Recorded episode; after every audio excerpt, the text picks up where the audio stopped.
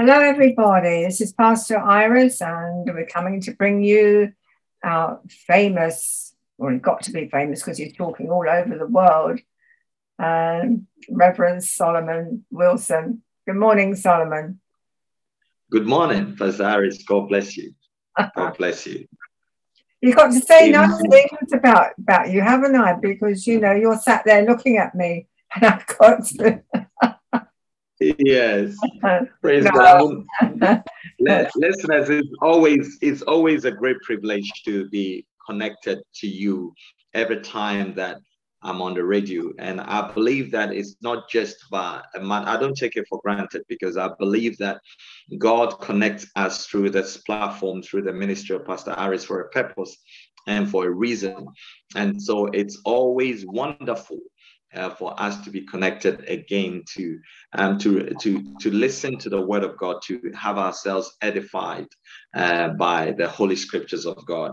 And so it's always wonderful. So welcome everybody again to hear with us speak the word of God and to share the word of God. Amen. Amen, amen. So, amen. so we're going to get started. We're going to get into it. And um, and get ready because I believe that is something that God wants us to hear in our days. And in our ministry, we've been talking about fire and light for the month of November. But I believe that is not just a one off experience that comes and leaves us, but it's a fire, it's a kind of revival that God wants to set ablaze across our nation. I believe that the nations need the fire of revival. I believe that churches need the fire because there's so much stillness in our churches, there's so much inactivity in our churches, and because it's all because there's a lack of fire. Because one of the things that I, I say about fire is that it's an indication of a change process. Wherever there is fire, a change is an inevitable. Change is continuous. And God wants us to be molded and shaped and take his nature. And so we, we are becoming like, like him through the process of the fire of the spirit. And so I believe that God wants us to go through the process of transformation to take on to ourselves or to put on his glory, his nature, and his power exhibiting his power across the nations. And so I believe that it's, it's always great for us to have that power and, and fire experience. And so I'm briefly going to talk about drawn in by his fire, drawn in by his fire. God is calling people to experience his fire, uh, but we are too far off. We are too far off. God is calling people to experience His fire, but we are so much distracted. And so we are not experiencing the fire. And God is calling people to, to His fire, but we are not experiencing it because we are so self centered.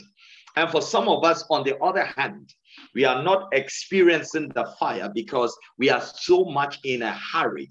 We are not patient waiting for God's fire to set us ablaze so that we can spread the fire. Because one thing that I realized naturally is that when you are trying to transport fire, you got a, a, a piece of wood and you want to catch a bit of fire and transport it or move it to another place. One of the basic things that you make sure you do is that that stick is actually caught the fire. Because if it's not caught the fire and you begin to move it, it's going to, and you keep on going back and forth, and you're not able to move the fire. And so God wants us to be patient in His presence, be passionate enough to lit the fire of His Spirit, the fire of revival in us not being in a hurry, so that we'll be able to transport it and spread across our generations and across the nations. And so we're going to go to one of the popular uh, familiar scriptures in the Bible. One of the things that I consciously do is not to take scriptures for granted, because the more we see it as so familiar, we lose the revelation that God continuously gives us through his word. Amen. So I'm reading Exodus chapter 3, 1 to 6. I'm reading the King James Version. I'm reading Exodus chapter 3, 1 to 6. It says, Now Moses kept the flock of Jethro, his father in law, the priest of Midian. And he led a flock to the backside of the desert and came to the mountain of God, even to Horeb. The angel of the Lord appeared unto him in a flame of fire out of the midst of the bush. And he looked, and behold, the bush was burned with fire, and the bush was not consumed.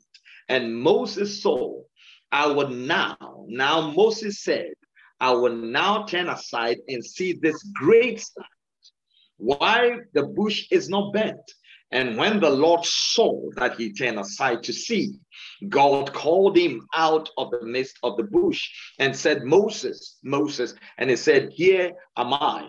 And he said, Draw not either, put off thy shoes from thy feet, for the place wherein thou standest is holy ground. Moreover, he said, I am the God of thy father, the God of Abraham, the God of Isaac, the God of Jacob. And the Bible says that Moses hid his face for he was afraid to look upon God. God was revealing himself to Moses for a generational impact. And so he introduces himself in verse 6 that he is the God of his father, is the God of Abraham, is the God of Isaac, is the God of Jacob. It means that he's telling him that I'm about to establish a covenant between you and me based on a fire experience. Because whenever fire is seen in scriptures in terms of sacrifices, it is an enforcement of the covenant of God, is an enforcement of the arrangement between man and God. Amen. And so let's go to the scripture and let's appreciate the scripture even more. So going back to the scripture, um, um, Exodus 3 1 to 6. It says, Now Moses kept the flock of Jethro, his father in law, the priest of Midian. Now, the interesting thing about this scripture is that you can see an introduction in a family setting. There is a family connection there.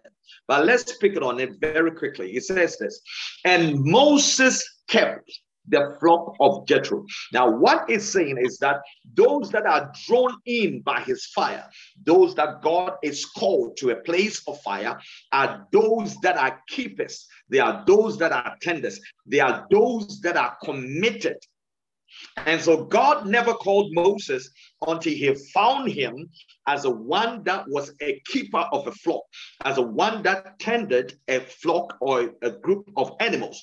And so God saw him as a man of commitment. God wants us to call us to a place of fire, but we are not committed to anything. God never calls a people who are idling about. And so God found a man in the form of Moses who is engaged, who is committed, who is a keeper, who is the one that was committed to something, and then he calls him. And many a times we are idling around asking God's fire. We are asking for supernatural experiences, but we are not committed to anything. There is no sense of commitment. We are not keepers. God will never give things to people who are not keepers. If you are not a keeper, you cannot receive anything from God because God does not let go waste the precious things of him. He does not give pearls unto pigs, he gives pearls unto people who are keepers. And so Moses was showing the quality of being a keeper. And so he kept the flock of Jethro. Now he was responsible for the wealth and the investment of someone. The wealth of those days of people was in their flock, and the flock which represented the investment and the wealth of Jethro was in the hands of Moses. Now, one of the things that God gives us, in fact, the most important thing that God gives us to take off is the souls of men. And the souls of men are so much precious to God that it says that if you gain the riches of the world, if you gain the whole world and lose your soul, you have lost it all. And so he says that before I can trust you with something, before I can trust you with something that is valuable to me, someone that I created in my own image, I need to invest in your hands the wealth of someone. And I want to test you to see how able and how responsible and how committed you are. And so he placed in his hands the wealth and the investment of someone. Now, again, in the verse one, it says, Now Moses kept the flock of Jethro. What can we see from there? What we can see from that verse means that the flock did not belong to Moses, it wasn't his. The Bible was very clear. It could have said Moses was there keeping um, a watch over some flock, but it says it was a flock or that belonged to Jethro. it wasn't Moses's, but he was committed to it. We are meant to be faithful with what others has given us, or with faithful with things that belong to other people, so that God can give us our own. We are not ready for the fire of God if we are not ready to invest in the lives of other people. It wasn't his flock, but the Bible says that he kept those flocks. He was faithful with others, with that of others, and God would give that which belongs unto him. It doesn't have to be your own. You don't have to own it to serve it. You don't have to own it to be committed to it. God is calling a generation of people who have disowned themselves of things that they will call their own and are willing to be kingdom minded. These are the people that are drawn to the fire of revival. We cannot be drawn to the fire of revival if we have this kind of self centeredness about us. It has to be ours for us to show interest, it has to be ours to invest in it, it has to be ours to show service to it. But God is calling us to something that is far beyond what we can handle in ourselves. Amen. Amen. Now, maybe you don't have anything that you can call your own yet. That's why you are not serving it. You don't have anything that you can call your own. But your faithful service draws you into God's calling into fire. Your faithful service draws you into a place of fire. Luke chapter 16, verse 4 says this And if you are not faithful with other person's things, why should you be trusted with things of your own? That is what it says. And so, if you are not faithful with things that God has given you now, how would you be faithful when He gives you something that is meant to be your own? Amen. Still talking about that verse one. Now, Moses kept the flock of Jethro, his father in law, the priest. Now let's appreciate this. Moses was seven. If you want to serve, if you want to be saved, first learn how to serve. He was seven.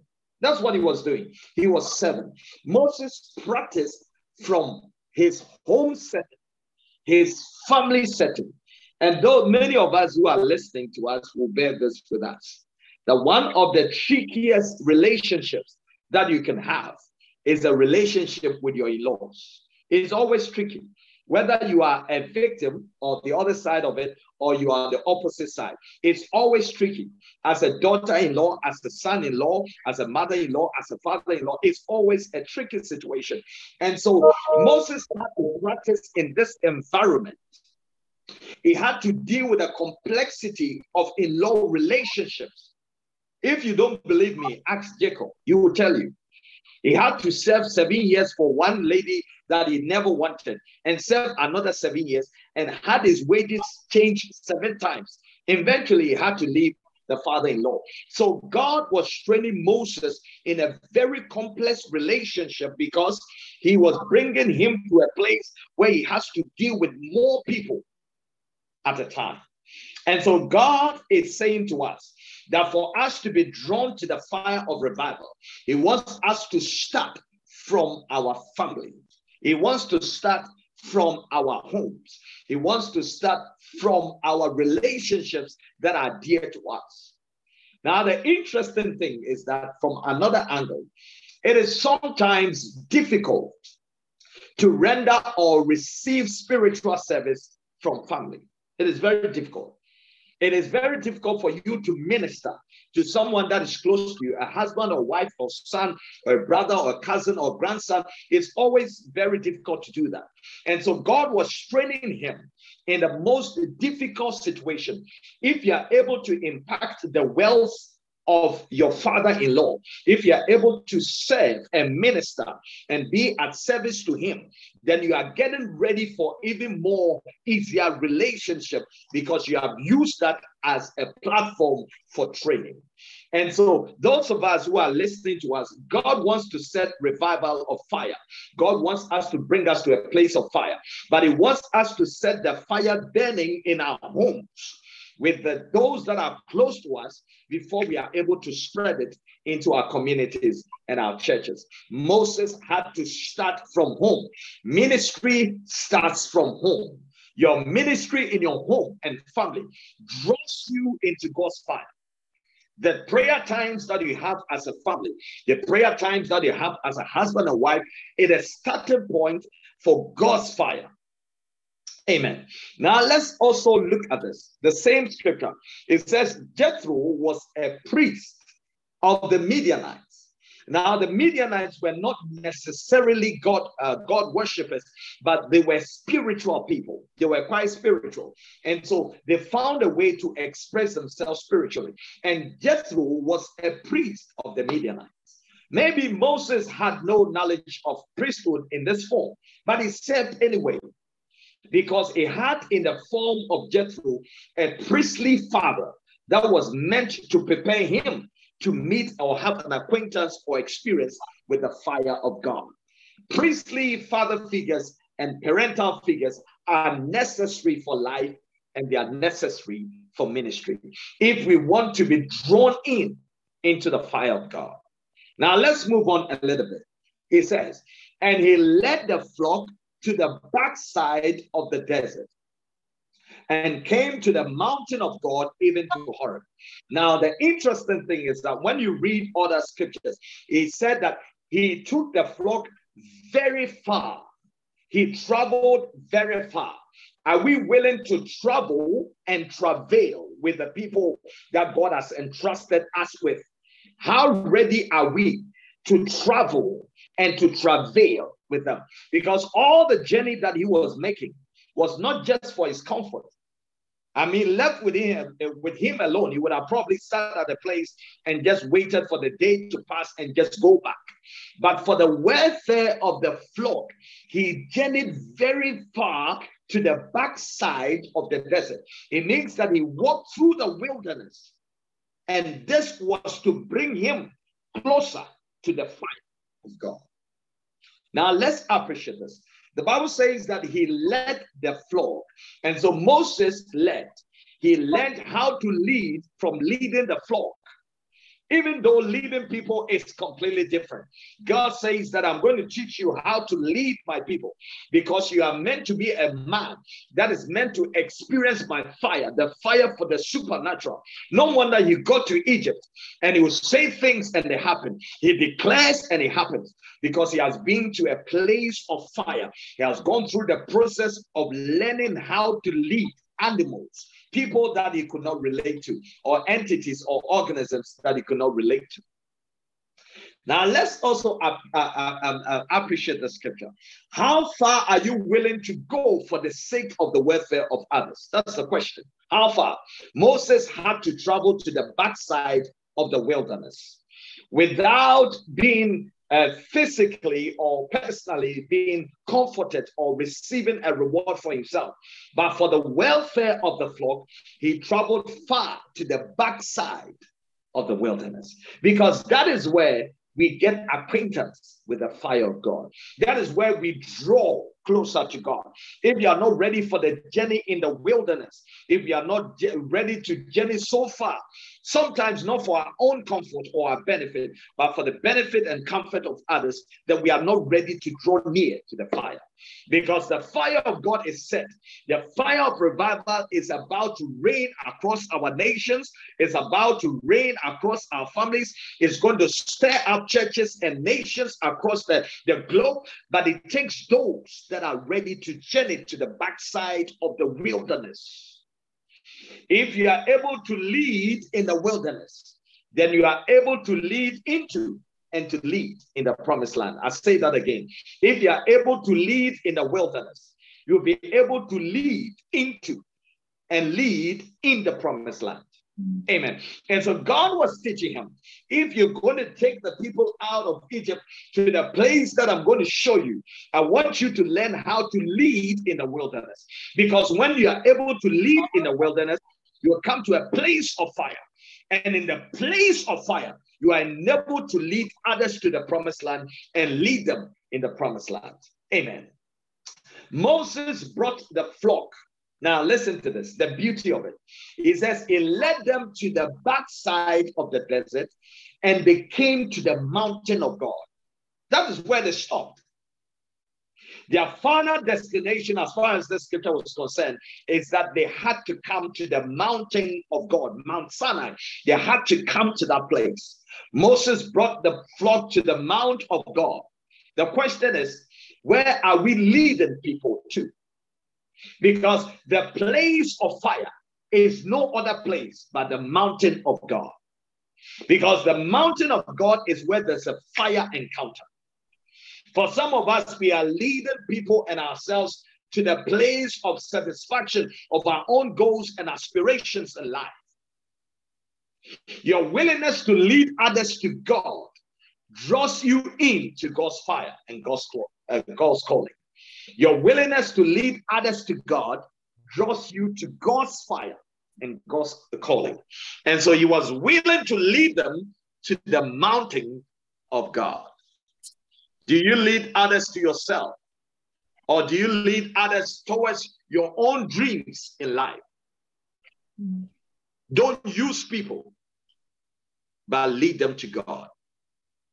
Because many a times we think that we are leading them, we are not leading them. We are using them for our personal uh, achievements. But in this case, he led the flock to the mountain of God. It is bringing them to God. That is the destination. May your destination be the mountain of God. May your destination be the mountain of God. Now we're going to appreciate the rest of the scriptures now. And then we pray.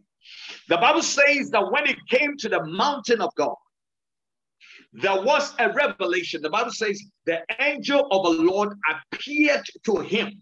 There was a revelation. There was something that he had never seen before. The place of fire is a place of revelation. It's a place where the scales are fall, uh, be, begin to fall out of our eyes, and we see what God wants us to see. It is a place of divine encounter with divinity. It is a place where we encounter the power of God. The Bible says that when he had come to the mount of God, an angel of the Lord appeared to him. Now, prophetically, I declare in the name of Jesus May the Lord show up in your situation. May the Lord appear in your situation. It might be concerning your ministry, it might be concerning your family life, but I pray in the name of Jesus that as you draw yourself in towards the fire of God, may God give you a revelation that you've never had before in Jesus' name. And the angel of the Lord appeared to him in a flame of fire. Now you can see a flame of fire in the midst of the bush, in the midst of the people. God says that the fire is meant for the people. If God brings you to a place of fire, He wants you to manifest the fire in the midst of the bush. The fire of revival is not meant for local experiences. The fire of God is not meant for just personal experiences. The fire of God is intended for the bush, for the general congregation, for the general population, and to spread the fire of God across the nation.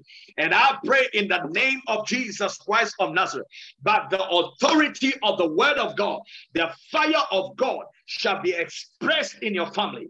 The fire of God shall be expressed in your community. It shall go burning in the bushes of the heart of people, in the bushes of the populations across the nation, in the name of Jesus. Hallelujah.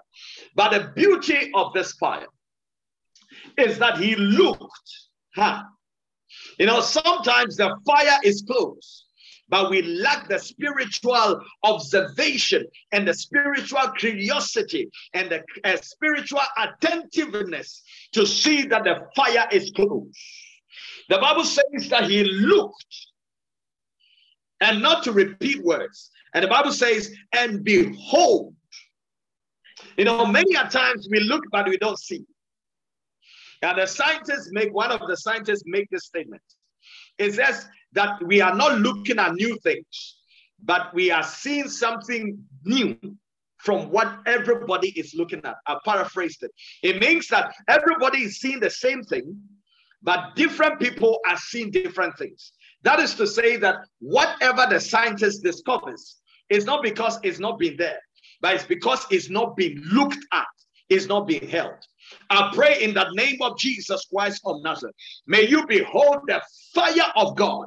Their eyes be open that will be able to see the fire and be drawn in the fire of God. Hallelujah. The Bible says that behold, he looked and behold, the bush burned with fire, and the bush was not consumed. The reason why the bush was not consumed is that it wasn't the fire of judgment, it wasn't the fire of destruction, it wasn't an Elijah kind of fire, as Jesus says. That don't you know the spirit that you carry? He said that in Matthew. Don't you know the spirit that you carry? When the uh, disciples told him, Why don't you let fire come upon them and destroy them like Elijah? He says, The fire did not consume the bush because the fire is meant for transformation. The fire is meant for conviction. The fire is meant for uh, is meant for uh, people to be converted. And so he says the fire did not consume the bush because the fire is meant to bring the love and the grace of God onto the heart of people. Rather, what we are doing is that we are burning strange fire, uh, fires, the fires that are prejudging people and, and, and making them feel that there's no hope for them. But I've come to declare with the message of God that when you have an encounter with the fire of God, you are not judgmental. You are moved by the grace and the, by the mercy of God, and you set the hearts of people burning for God. You have a passion, they have a desire for God. Hallelujah. And so the bush was not burning. And he said to himself, and Moses said, Now this is a guy that is only in the forest, in the wilderness, literally with animals, now begins to speak to himself. And he said this, and Moses said, is a statement of determination. It wasn't just a matter of conversing with himself, but it was a self determined statement, like the woman that touched the hem of Jesus' garment. The Bible says that he said to herself, it means that it's an inner conviction, it's an inner reflection, it's a place of persuasion, it's a place of faith. He said that he said to himself, I will now turn aside. It means that he had a different perception, he had a different angle.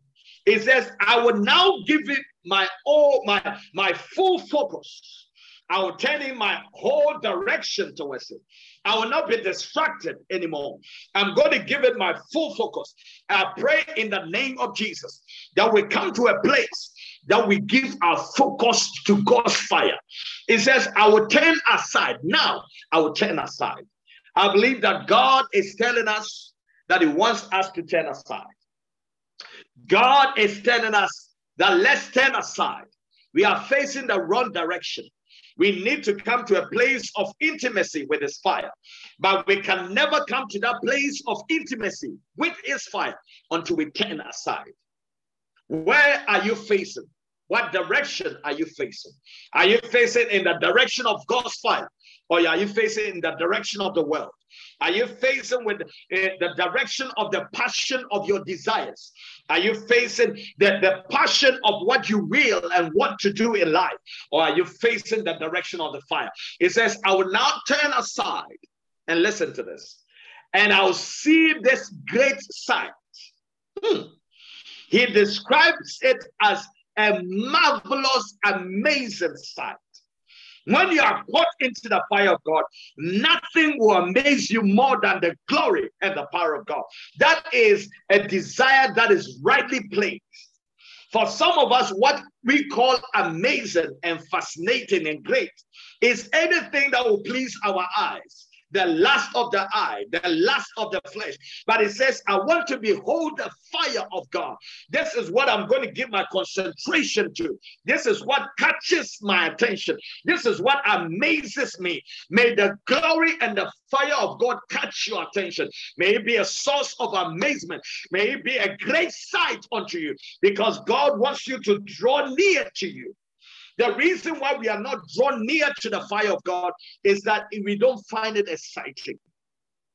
Prayer becomes a boredom. Prayer becomes a chore. Reading the word of God becomes a struggle. When it comes to the things of the spirit, we don't have time for it because it doesn't capture our imagination. It doesn't tickle our fancy. It doesn't take our imagination. But the Bible says that the great sight, I will go and look at it. Why? Because the bush is not bent. Huh. Now let's appreciate this and then we will come to an end. He says this when the Lord saw that he turned aside, that's all that God is looking for.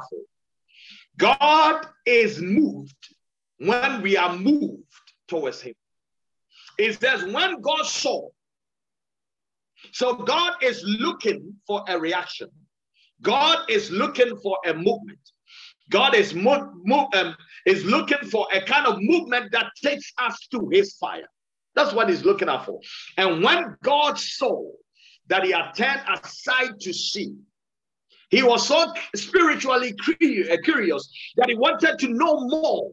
And so when he was so excited, wanted to know more, then God spoke to him. Hallelujah. Now it says this God called unto him out of the midst of the bush. And he said, Moses, Moses. God calls us by name. He told Jeremiah, He says, I've called you by name. It means that I know you. When somebody calls you by your name, there are certain names, those of us who come from cultures where you are named, you are given multiple names. And even in different cultures, there are names that you are only known by by your dad or by your mom the short form and abbreviated form of your name. And there's this kind of names they give you. And so when you hear that name, your attention is drawn to the fact that the person who's calling you actually knows you because that is your pet name. That is the name that you are called by only by your father. And so God says that Moses and Moses, he repeats and says that I know you I know your vulnerability. I know where you are coming from, but you are desiring to draw near to the fire. I know your background. I know that you killed somebody before. I know that you ran away from Egypt. I know that now you are finding yourself in a new environment because of your fears. When they told you that who made you a leader over us, you ran away. I know your situation. I know that you failed before, but I know you and I'm calling you. And listen to this. That is those who are available, those who are ready to be drawn to the fire. It says this. And he said to him, Here am I. He says, God, I'm nowhere else. I'm ready. I'm available. I'm open. I've come just as I am with my weaknesses and my flaws.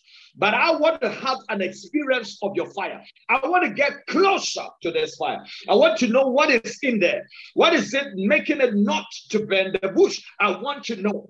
God, I'm here.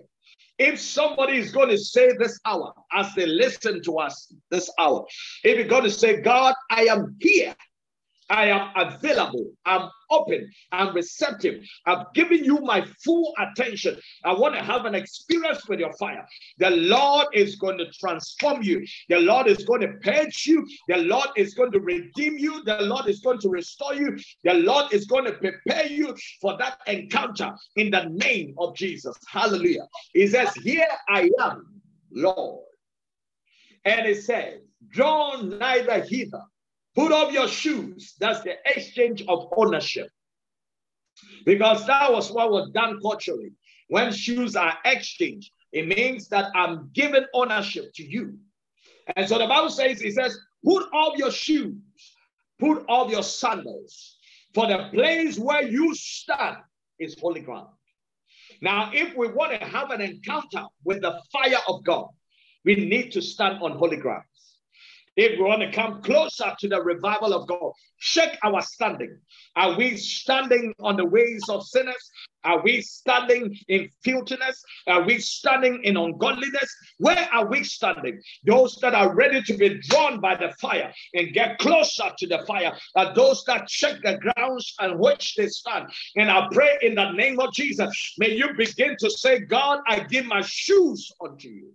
God, I give my sandals unto you in exchange of your nature of holiness, in exchange of your nature of righteousness, so that I can get closer to the fire. It says, Take off your shoes, because the place where you stand is a holy ground. And listen to this. Moreover, he said, I am the God of your fathers. A place of fire is a place of understanding who God is and who he has called you for and where he has called you from. He says, I am the God of thy father. I know your ancestry. This encounter has got ancestry connections. It's got generational uh, connections, and it's for the next generation. It says, I am the God of thy father, the God of Abraham, the God of Isaac, and the God of Jacob. Huh. And the Bible says, and Moses hid his face, for he was afraid to look upon God.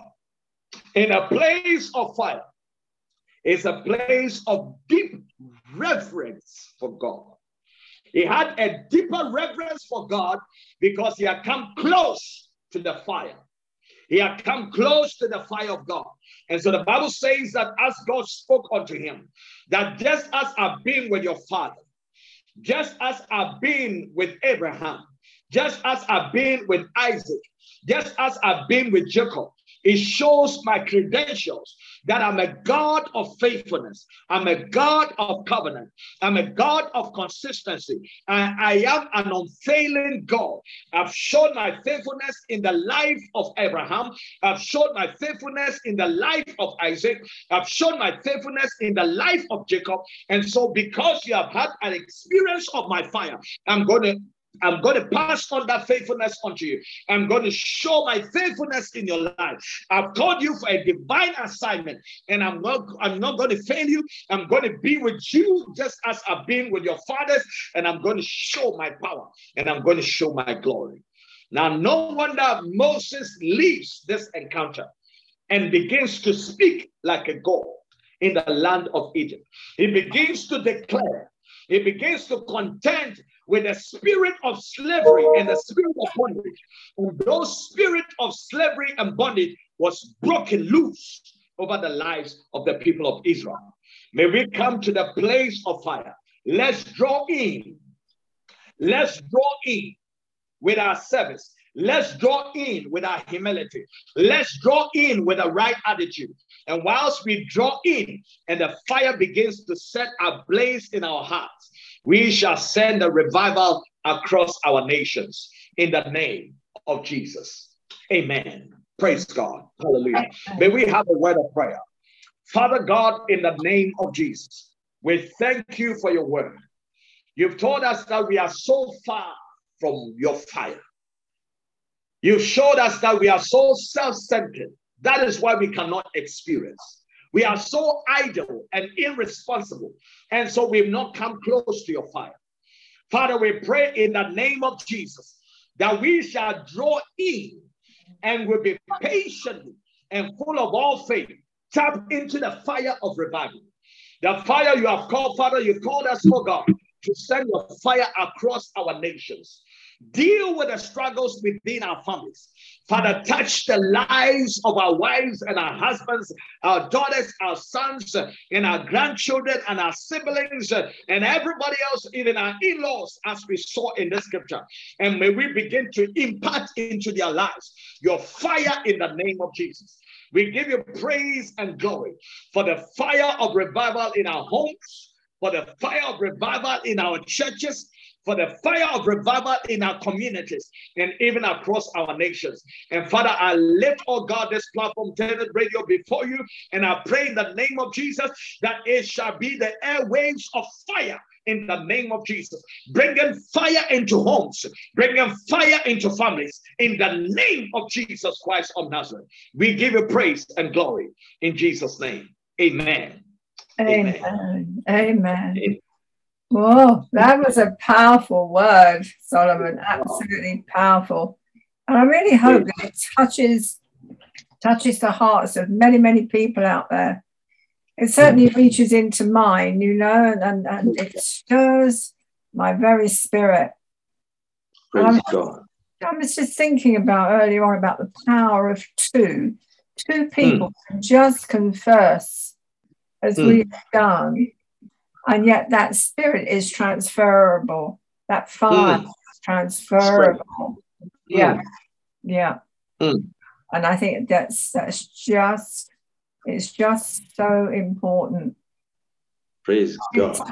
Courage as well. At times mm. when you don't expect it to, your courage just mm. suddenly booms mm. up. I was thinking about the story mm. of um uh, was it in 1 Samuel 13 and 14 where the children of Israel were being harassed mm. by the Philistines and uh, and Saul, their king, had reached an all time low, as it were. Mm. And he and his army are in a, a, sort of a stalemate situation with no weapons and no courage. Uh, but all is not lost because Saul's young son Jonathan, he's got a sword and he's got an armor bearer who has mm. a spear. Two people, mm. one weapon hmm. each and just two of them. They, they went out in faith and friendship and sorted it out.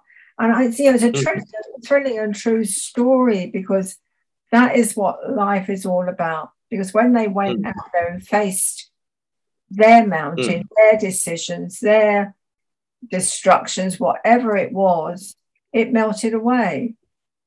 It mm. simply did not take the hold it was it was trying to take.